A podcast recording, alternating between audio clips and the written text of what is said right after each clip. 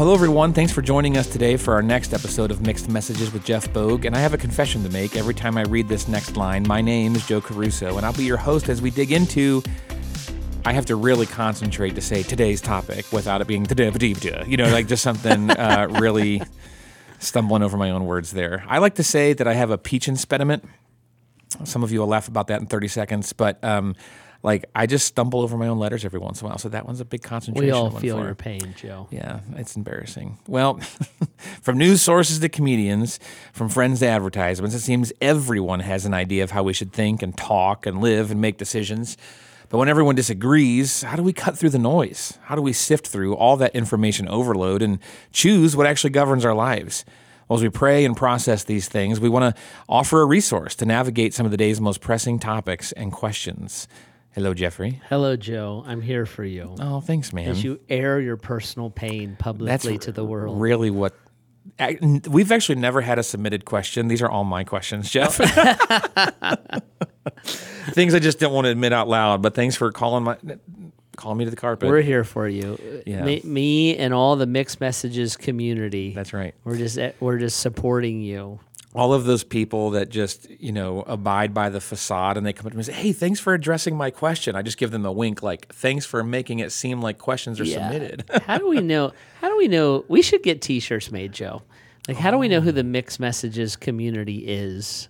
you know, I bet we can make that happen. Or we could get tattoos. Everybody who listens You on a regular basis we gets a tattoo. uh, now, I would be totally in on getting those like washcloth, uh, they're on your skin for three days tattoos. Yeah. Let's do it. um, well, today's quote unquote submitted question Yes. from Joe Caruso. No, uh, the, our listener writes in There are so many versions of the Bible. How do I choose the right one? Why do why do some have Jesus' words in red and others don't? I've always been told the words in red are the most important. So why don't all versions have them printed in red? Was I taught wrong? Is one version better or worse than another? Is one wrong or right? Uh, do, do they all essentially say the same thing despite their differences? Like, how do we choose which one to read? It's a very, very good question. So, um, and it's probably one of the more important questions that you should ask in in your spiritual journey. So there are all kinds versions of the Bible, and when we say versions, uh, I don't mean like some Bibles talk about Jesus, some Bibles talk about Muhammad, some Bibles. Uh, what we mean is is that um, there are different translations of the Bible, and then there are different paraphrases of the Bible. So let's go back and remember what the Bible is. So the Bible is a collection of historical records and letters that were um, uh, collected over time and compiled into what we call our Bible. Uh, those historical records and letters went through enormous academic rigors. They went through prayerful consideration and they were brought together in what's called the canon, or they were brought together in the authorized version of the Bible. And uh, the Bible says about itself that it was inspired by the Holy Spirit, and the Holy Spirit carried the authors along. We believe that the Holy Spirit also carried along the church fathers, the scholars who were agreeing that these collection of 66 books is what we would call our Bible. Okay. Now, the controversy that you run into is twofold. One, uh, people would say, well, what about the Apocrypha? What about the book of Thomas? What about the book of Judah? What about, you know, they found another book of the Bible. And what we would say is that that book does not pass the can- the canonical test. So the academic rigors that we put it through, the spiritual rigors that we put it through, uh, it is out of alignment. It is out of theology. It is not something that we believe is inspired by uh, the Holy Spirit. It may have been written by a church father um, that can even be trusted and value can be drawn from. It may have been written by a false teacher, uh, but it doesn't pass this book, th- this test. So, like I, uh, uh, I have written seven books. I'm about ready to publish an eighth one. My books have value. My books are going to uh, represent the heart of God As closely as you can. as closely as I can, but they are not the words of God, Right. right? And so it's fine that maybe Thomas wrote a book, but when you put my book up against the rigors and the inspection that the book of uh, James is put against, it's not going to pass it No. because I wasn't inspired uh, by the Holy Spirit to write scripture. So you wouldn't rule it in. So that's like the first part. Like there's some things that are ruled in, ruled out, and and uh, if somebody said, "Well, that's all human beings doing that," I would be like, "Right, human beings were the disciples, human beings were the apostles, human beings. Moses was a human being, Dan, Daniel was a human being, and even Jesus was fully man while being fully God. So, it, God's plan is human beings. The church is something that Jesus instituted. It's run by human beings. Well, can't that be corrupted? It absolutely can be corrupted. And can God protect it? Mm-hmm. Absolutely, absolutely. He can protect it. So there's a faith that's involved there. And what we look at in our Bible are the words of Jesus, the words of the apostles who were directly around Jesus. And then we tend to look at the books of the Old Testament that Jesus quoted or referred to. Right. So we would kind of build it around the person of, of Jesus Christ. So that's the Bible. So that's kind of layer one. Layer two, then, uh, what we would call the Bible is a translated book. So it's translated from Hebrew, it's translated from Aramaic, and it's translated from Greek. And translations can vary. Sure. So uh, the word for computer in Portuguese may mean um, uh, machine that computes. In Spanish, that same word may be silver box with electronics in it. Well, for an example, if uh, an English speaker asked, How do you say, What is your name in Spanish? almost every Spanish speaker would respond, ¿Cómo te llamas? Well, that is an accurate translation, but what those words actually say is, What do you call yourself? Yeah. Now, it means, What is your name? Right. And that is what everybody says when they're looking for the function of what is your name. But ¿Cómo te llamas means, What do you call yourself? Yeah. And so that one translation would say, What do you call yourself? And another one would say, What is your name? They're not wrong. They're not wrong. They're just translated differences. You would get that in figures of speech. I, I was yes. in Brazil one time. My wife Heidi is Brazilian. I was down there teaching. She was translating for me, and I said, um, "We hit the road and we came down to Brazil." And she looked at, she stopped translating. She looked at me. She goes, "Hit the road," and and so later on we're talking about it, and she's like. That means like you punch the asphalt, you know. So like when like I've you've done this too, Joe. Like we've we've preached in different mm-hmm. countries. You actually preach with a translator who knows what you're trying to say, Right. And they're going to swap words in and out. That is the nature of translation, Yes, right? absolutely. So, if you're asking what version of the translation is a good one or a bad one, I'm going to say it's going to be the version that is as close to the actual word and dead on the actual meaning. Right? So as close to the actual word. So sometimes and you're using three different languages and translating them into Greek, sometimes you can't use the actual word or a word doesn't exist, mm-hmm. right? So you have to choose a word that is tied to the actual meaning, where the translator is doing everything within their power, and it's a spiritual endeavor for them that they are accurately translating the Word of God. Okay, now can that process be corrupted? 100% yes, it can be. Sure. Okay. So there are translations that political powers have altered things and Actually, the King James Version is an example of that. Uh, there are translations that people have intentionally changed the meaning. So the the new NIV or revised NIV Bible, they they purposely made it gender neutral. Uh, so they purposely changed the meaning of, of some of the verses, and we could go on and on and on. Uh, there's been Bibles written where the miracles have been ta- taken out. Uh, there's been Bibles that have been produced that that uh, alter, uh, add books in. The Apocrypha would be an example of this, where they add books in uh, so that the church's doctrine is supported. So you're looking for a translation that is using the language as close as it can be used with the meaning as close as it can be done. Can it be corrupted? Yes. Can God supernaturally protect his word? Yes, he can. Okay. So that's that's what I start to look for, and there are translations that I would trust more than uh, other translations. I would trust the New American Standard. I would trust what's called the 1979 NIV, and then I tend to trust the New Living Translation.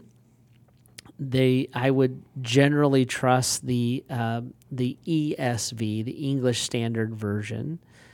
There's other translations that I would not trust, right? But th- those would be a few. If I was kind of starting and be like, yeah, those translators for those reasons are um, doing their very best to do that. Now that's translation.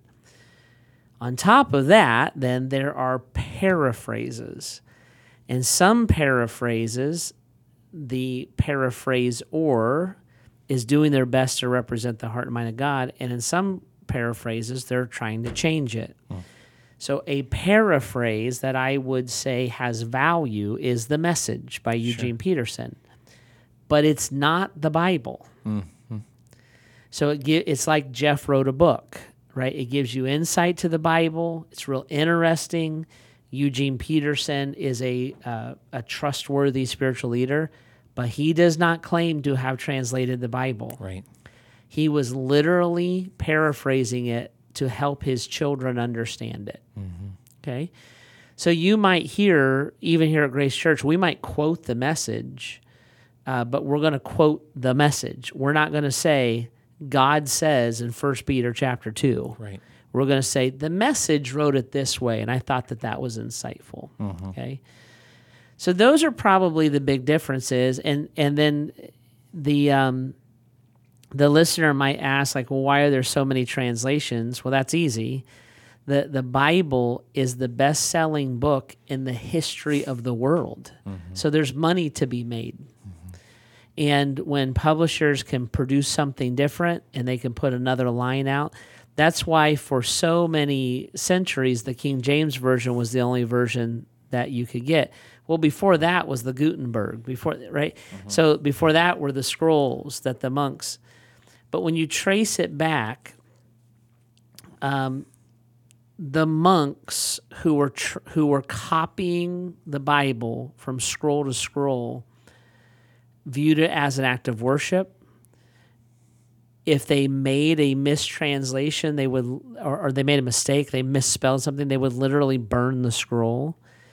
And then I've actually personally seen Bibles that have blood on them because they would they uh, a, a monk laid their body over the word of God that they were translating before they would allow it to be defiled or ruined. So you trust that, right? Um, and you trust that God, just like God inspires people to preach, or God inspires people to serve, or God inspires people to, He inspired people, He motivated them, and those people still exist today. Like Wycliffe Bible translators, I trust them. They love Jesus and they love people, and they're translating the Bible into languages it's not translated into. They're doing the exact same thing that people have done so that people can know the heart and mind of God, not so they can make a buck off of it Right. or disturb it. Now, when you get into things like his questions was about the red letters, all that is is editing. So the chapters and verses in the Bible are not inspired by God. Right. That's stuff that man put in so that we could find our way around. Like an internal library system. Yeah, and it's fine. You know, it, it, nobody claims that it was inspired by God. Well, the same thing with the red letters. So that was an editor saying, it'd be really good to highlight the words of Jesus. Sure. and it's fine. It, it's it's fine. It's a helpful thing. Um, Jesus's words are powerful and important and central to all of the scripture, so that's fine. Jesus's exact quotes aren't the only thing that God gives us. Right. So he gives us what the Bible calls the whole counsel of God. So when I read the Bible, what I'm learning about is God. I'm not learning about myself. I'm learning about God. So, for instance, um, David and Goliath is not about me defeating the giants in my life. David and Goliath is about an innocent one who offered himself for the sake of a nation and God provided victory through him. It, it's a he's a prototype of who Jesus is.